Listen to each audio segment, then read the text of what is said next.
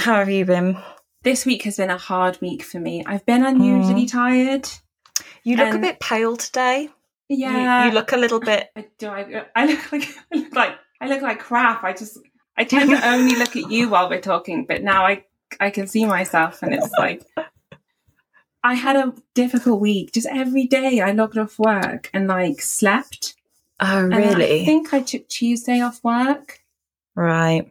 And then yesterday we had a family friend's wedding, which was lovely. I was there from 2 till 8. Gosh, 2 till 8. I know. That's a long time. That's 6 hours. I agree. That's like a bloody marathon. I was super impressed. But also, I can't stop shaking. I'm very shaky. Oh, yeah, I get that. I can't stop. Do you get that? I'm shaking. So this was something that started to really freak me out in the very early days of having long COVID was the tremors. It's definitely a sign that your body is really tired, really on the edge. Oh, Hannah. Sorry. It can't be a sign that, I'm just jazzed. Yeah, you're just so excited to be here. It's a sign that really good things are around the corner. I'm no. You just need to scale it back. I think clearly something has happened in the last couple of weeks that's just put a bit more pressure on your body than usual. Can you think of anything? I don't know. Yes, definitely. Work and life. Just life. I'm having a good day, minute a week. What to do and how to be with the beat given to me. Me and my bounded energy.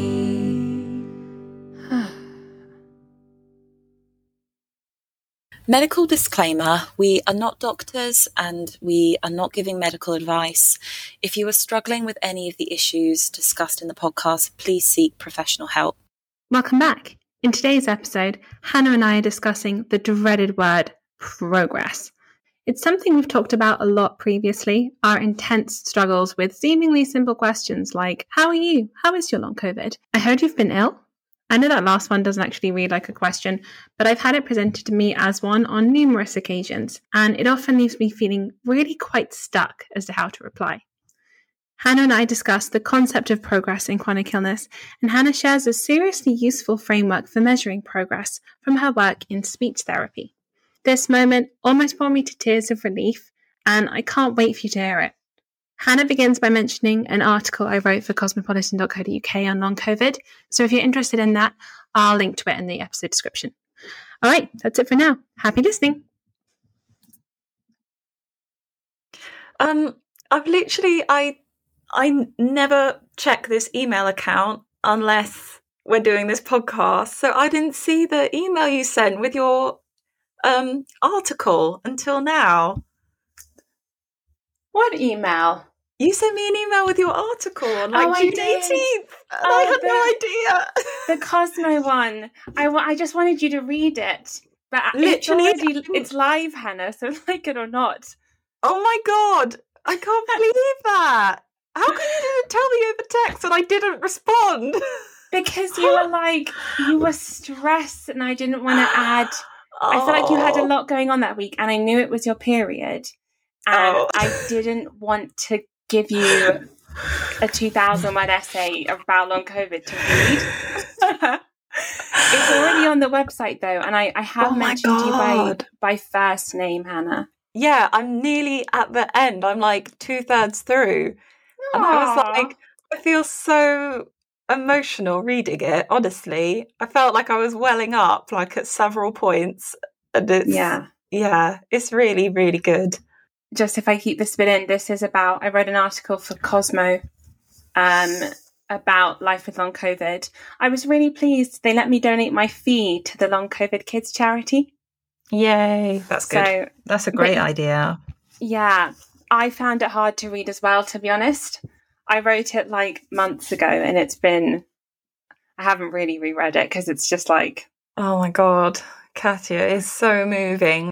Your description of that quiet descent into like the depths of long COVID, because that like really hit me. You know, when you talk about how initially you just felt like a creeping tiredness, and then slowly your life starts to change and the fatigue deepens, and before you know it, yeah, you're like a mess on the bathroom floor, like wondering how the hell did I get here. Yeah. Wow, that was really that was really hard to read. I felt so sad for you, and then also sad for myself and for everyone who's going through this condition. It is. It's like the tiny adjustments that you make as you're becoming ill to hide it from yourself. Totally. Yeah. Yeah. There's you can kind of deny it to yourself for a period of time, can't you? I definitely did that. Yeah. Like, there's a part of me that wonders if that's why it ends up being like totally immobilizing. Yeah. Is your body's like, hey, pay attention, and you're just like, no, I don't need to pay attention to this. I'll just stop doing Zumba. I'm having a good day. The word progress. How do you respond to that? What does it mean for you? I don't respond to that word particularly well. I think I respond better to it now because I have over time reframed the meaning of that word. But I think initially I felt a lot of like an anxious pressure around the word progress, because people would ask me like, you know, are you getting better? You know, are you making progress? And it's like, no. Yeah. In a word, I am not. But also, do you not think that response is because they tend to only mean one specific thing? Like when they say, are you making progress? I know that they literally just mean physically. Are you making progress? Yeah. Like, is your long COVID kind of clearing up? Yeah, like, are you done yet? Like, can we move on? Are you better yet? Just get better already. And the thing is I think people will ask about your progress in a super well-meaning way, but then in my head, I hear, why are you not better yet? Clearly you're doing something wrong if you say that you haven't made progress. I feel like that question of like, oh, are you feeling any better? I think people expect a yes, because people assume that long COVID is something that will get better with time and typically resolves in like 3 to 6 months. So I think I found it really difficult sort of going against, I think, what is sort of socially expected in that type of chit-chat. It's such a downer to be like, actually, no, I'm not getting better. Like, I then had to, I don't know how you then, it would just leave this awkwardness in the conversation. Yeah. And I feel like sometimes I get stumped at that. Like, lately I've found how are you doing difficult? The question, how are you? Yeah. I've been like, there's a part of me that's kind of like, I've had a few people say, how are you? And I've just not known how to respond, because it's just like, what do you mean? What do you want from me? I don't really think you have time for me to answer this. Honestly, I don't think that the truth would be satisfactory to you. Like, what do you want? In my head, there's a part of me that's just like, how am I? Like off? Like, who cares? I don't know. It reminds me of Florence and the Machine song, where she's got this lyric, I think it's like at the end of the chorus, and it's like, tell me what you want me to say. And like, that lyric always comes up in my head when I'm like, find myself in like a weird conversational moment. Yeah. I feel stuck. Yeah. Like, I don't know what the other person wants from me, but that might be my autism. But no, it's good to hear that you feel that too. I feel it too. Yesterday, it struck. I thought about this conversation we're going to have yesterday, because I was leaving this like family event. And a grandma grabbed my hand and said, I heard you got knocked down by COVID. Are you getting better? And it was like, I was walking past her and I was on the way to the loo, and I was like, didn't want to have a chat. So I was just like, I did get knocked down, but don't worry, I'm much better and I'm getting better. And it's like, in my head, it felt kind of surreal, but then it's like, I don't know, for that kind of meaningless interaction, I'm trying just to be like, yeah, I'm getting better. Yeah, totally. I'll never see you again. But exactly. I feel like when I think of progress, I have this horrible image of a straight, you know, like an X and Y axis, where the X axis is time and the Y axis is progress. Mm-hmm. Sorry, X axis is time and the Y axis is like your health. Mm-hmm. I feel like people expect progress just to be a straight line. Mm. Yeah. Like a definitely. Y plus C, just as time goes by, you'll just be getting better. And it's like, sometimes if I honestly think about my progress over time in the 2 years since getting COVID, it's, if you have that graph, it's like a sideways S, like recovery and then a dip and then climbing back up again. And then, yeah, definitely. Yeah. It looks like a roller coaster, doesn't it? It's like, and looping around. And it does. Up and down and all over the place. Yeah. And it's like, I think the thing I find hard about art, people asking about progress, is the expectation and that feeling that I'm just going to disappoint someone by talking about it. Yeah. And yeah, you're not giving them what they want in that moment, which is a check-in on your well-being. Oh, that's good to hear. And then move on to something else. I don't really think that many people want to be deep in a conversation with you about your chronic illness for a while. I don't think it's a particularly comfortable place for that many people to find themselves in conversationally. I said this over text, didn't I, last week? Did. I was like, I think people are really uncomfortable with chronic illness. But do you? The context was I messaged Hannah complaining because I had complained. Oh, a lot of complaining going on. I had been complaining about how tired I was to people, and I had had the responses of like, well, you're probably a bit too hot, or of course you're tired, you're lying down, or well, you need to eat something. And my message to Hannah was just like, it could be that I'm tired, hungry, or hot, or it could be like the chronic illness I've been living with for 2 years. Like, go figure. And Hannah's response was, yeah, people are just super uncomfortable. Yeah. People would much rather you just be, you're just a bit hot, let's move on and talk about something else. Oh, you thought you had long COVID? Oh, actually, you're just hot. You just overheated. It happens to my toddler. Oh, man. I wanted to say something. Yeah, so I had 2 points to make here. One of them is like, the thing I don't like about being asked about progress is I feel like it ignores how hard I've worked and how much I've done to come to terms with my current state. Mm-hmm. Yeah.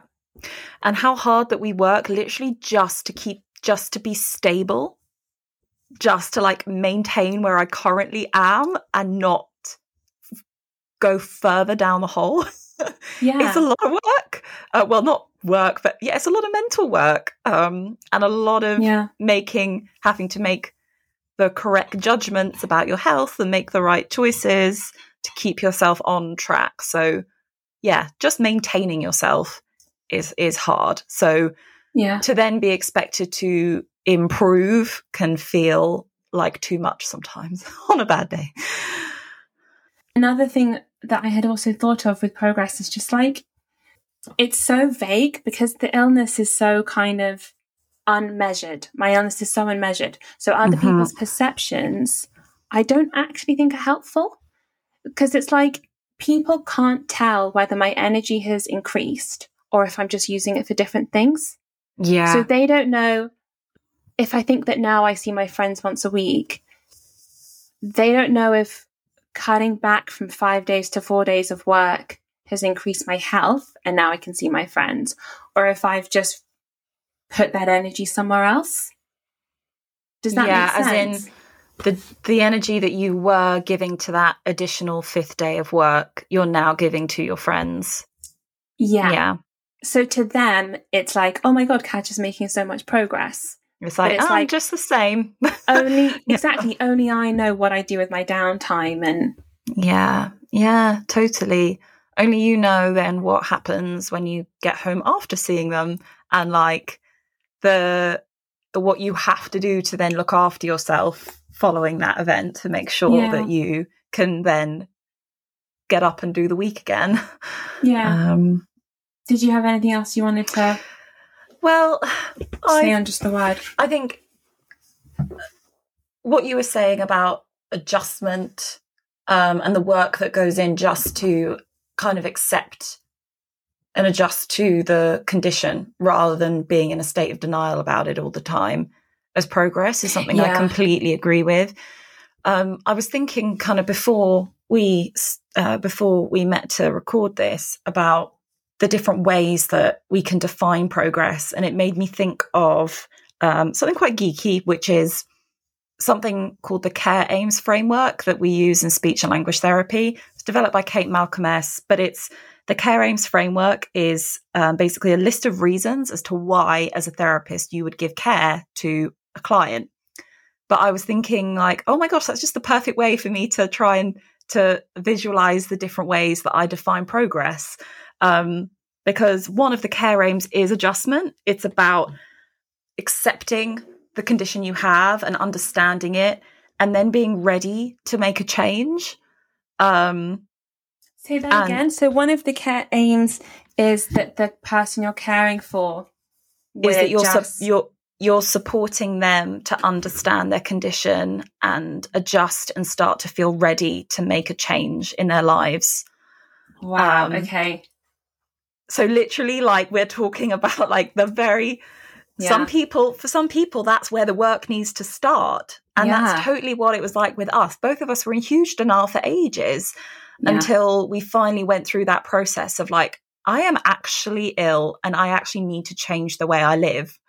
So if you've actually reached that point of being like, I need to get help, like, well done, you have already made progress.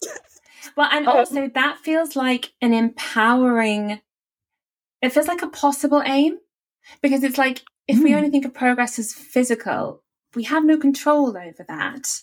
But if you think that it's actually about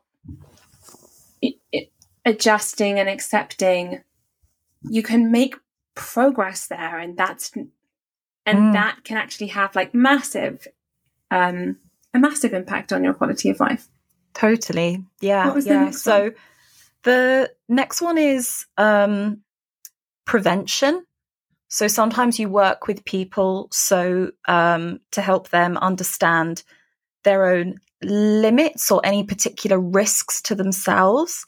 You help them to learn to self-monitor and prevent kind of basically like particular risks from happening. And I definitely think of like a lot of the work we do in managing our chronic illness is about monitoring our bodies and preventing crashes. Yeah. And learning to do that was huge progress for me. Like, yeah, fine, my condition still hadn't improved, but what I was doing was I was actually listening to my body and keeping myself on a more even keel and avoiding those huge dips that I used to get. Yeah. So I liked that one as well. I'm sitting here trembling, but I completely agree. This is also making me feel really good, because it's making me think about like progress I've made. Yeah. Prevention is my God, that's huge. Okay. And then there's my favorite one, because I love this one for clients, but I feel like this is totally relevant to us as well, is participation. So I think I'm going to cry. Oh.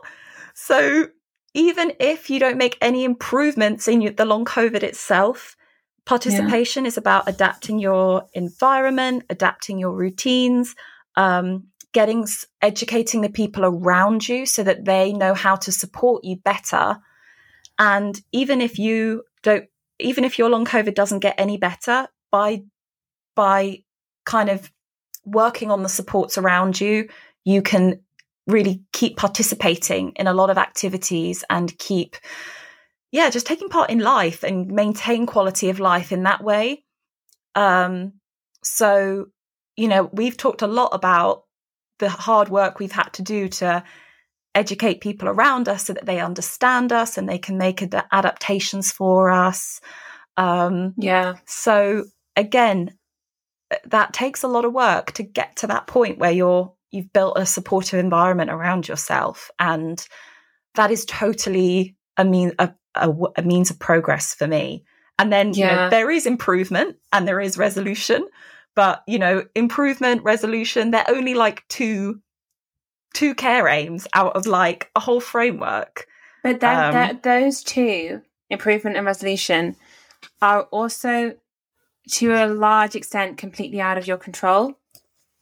They're to time and to medical progress. But with that framework you shared, 4 out of 6 are things that people can actually do to make progress. Yeah. And I think we can talk about that when people say, are you getting better? What progress are you making? You can be like, oh, well, actually, I wouldn't say the long COVID itself is better, but I'm doing a lot of things around it that are really helping me to live a better life. And then that puts that you're reframing the term and you're still able to have that kind of positive interaction with somebody and then move on and not kind of feel stuck of like, oh, I'm not getting better. And then just like the conversation falls flat.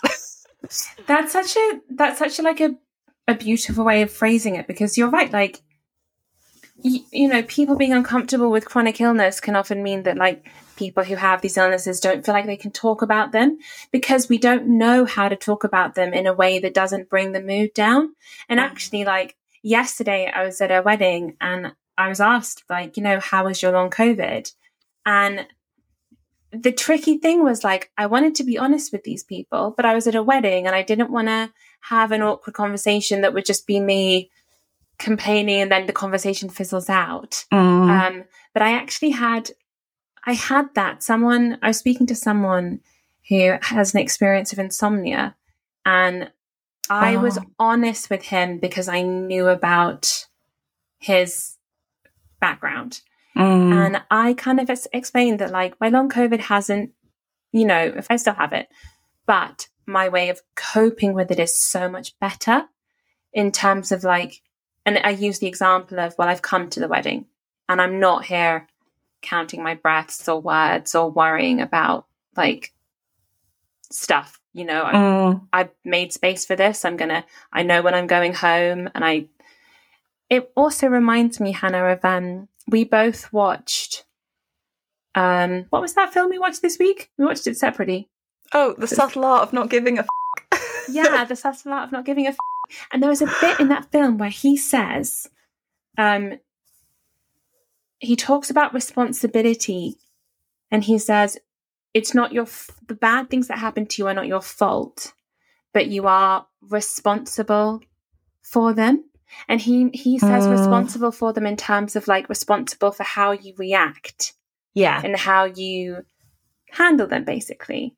And he was kind of like, you're definitely failing if they just keep happening to you again and again and again. Like, that's you not being responsible.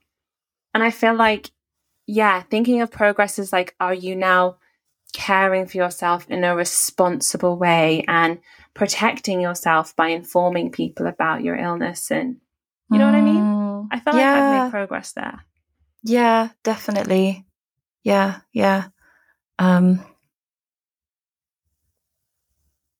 Sorry, I've gone blank. I'm just like, it's okay. Just like processing. I feel like it's funny because we didn't prepare for this together, but we both came with a real desire to shift the conversation from physical progress to kind of like a maturity and an attitude and a reframing. Yeah, definitely. I think it reflects as well, like, our attitudes to disability more generally as well. Yeah. I think about that a lot, actually. I read sometimes Melanie Reid's column in the Sunday Times. She is a journalist. I think she was a horse rider.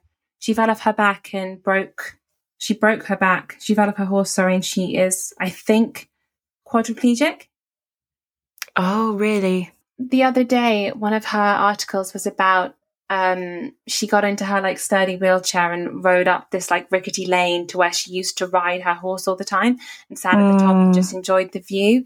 And she just wrote with such composure and like gratitude for the level of freedom that she had and kind of acceptance. There was still sorrow, but there was this like maturity. And I just, no one would ask her how her progress is, but you can sense that there must have been an enormous progression in her kind of mental fortitude and her spirit, I think. Oh, totally. Yeah, yeah. I think we kind of talked about adjustment in terms of like coming to terms with your condition and readiness for change and stuff. But I think there's like a spiritual element to that, isn't there? And that it's not like you adjust and then you move on to the next step. It's like, I've been just like every day, I feel like I'm continue to make progress in how I am understanding the condition and feeling different about my identity with it, what it means for my life. Yeah, it's like the perspective has gotten bigger. Like, I can see all of the sorrows, but I'm also very aware that like long COVID has brought me into contact with the world of disability. And I'm having, I realized this today, I was talking to a friend who has autism about how like I don't have shallow conversations anymore, because the people I speak to now are just, it's like I've cut out all of that. And because I have all of these new connections within the world of long COVID and disability, I spend more time with people who also don't have time for any of that. And it's kind of, it's nice. Yeah. You spend more time having the conversations you want to have. Yeah. Yeah. We're at half an hour, Hannah. Should we stop? Yes, let's be responsible with our health and stop. Yeah. I feel like that was really good. That framework you bought was bloody amazing. Oh, I'm glad. I was thinking like, oh, will it be too much, you know, like, but no. Yeah, I actually thought it would be helpful. Yeah. So glad that you liked it. Thanks so much for listening. We hope you enjoyed this episode and that you join us next time. If you enjoyed the podcast, please leave a review and recommend us to a friend. Send your questions and comments to boundedenergy@gmail.com or find us on social media at boundedenergy.